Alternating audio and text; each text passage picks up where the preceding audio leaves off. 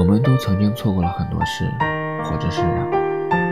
有人说我们犯了那么多的错，只为了遇见那个对的人。可是爱情向来不是一个人的，也不是一个人可以完成的。我们会为了某一部偶像剧而泪流满面，也会为了某一个动作、某一个场景而激动不已。一个人久了，也会去羡慕，羡慕那些属于两个人的幸福与感动。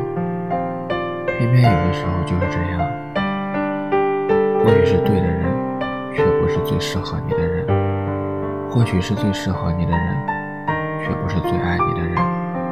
缘深缘浅，路长路短，